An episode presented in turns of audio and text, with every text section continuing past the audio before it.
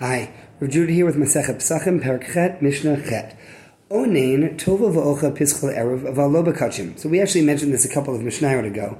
The idea that someone who just had a close relative pass away uh, goes to mikvah, and even though generally an onein does not eat of meat in general, uh, let alone korbanot, etc., that's not something that somebody does before the funeral, because for Pesach this is a not only a positive commandment to eat the korban Pesach, but also a negative commandment of not being a person who didn't participate in Korban Pesach. It's really true, this, to be more precise about it. It's a positive commandment, but it's a positive commandment that comes with karet, with a serious biblical uh, punishment of being cut off if you don't participate. So therefore we said, okay, so in Onain, even though it's the day of the funeral, they haven't yet had the funeral, sorry, I should say better, it's the day of death, and they haven't yet gotten to the funeral, we allow them to go to a mikvah and eat the Pesach that evening, but not other korbanot, because other korbanot are a nice positive mitzvah, but they're not as stringent, so we're not going to have them eat the meat, somebody else can eat the meat, or it won't get eaten. Um, there are two more cases where we treat someone as an onaim, but it's only rabbinically.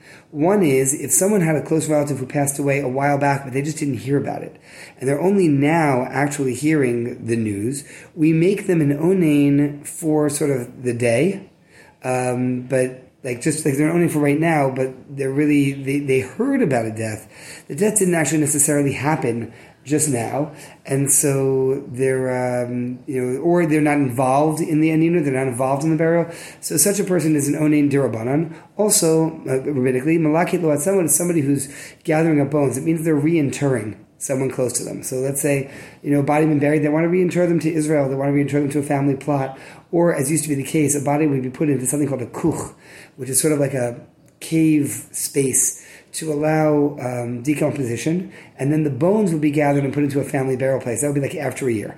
On that day of reinterment, a person is considered an onain rabbinically.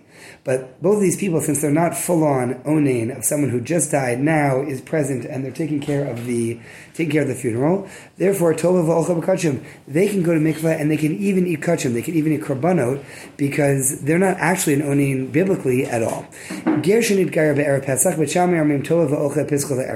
So a person who converts on Erev Pesach. Beit Shammai says, so they go to mikvah and they eat the Pesach that night. They're now a Jew. Beit Hillel, I mean, Beit Hillel say, Porish mina orla, kiporish mina kever. Beit Hillel says, no, if you are separating yourself from, literally from orla, from a foreskin, what it means is, if you weren't Jewish and you're starting a new life, it's as if you're separating from the grave. It is a whole new life. And you're going to need a week. So Beit Shammai would let a person go to mikvah and say, okay, you're a Jew now. Beit Hillel says you're going to be, you're a Jew, but you're really starting a new life and you're leaving behind your old life. And in leaving behind your old life, you are a tameh for that. You're in essence mourning yourself. You're going to need a week before you can go to mikvah. No Pesach for you tonight.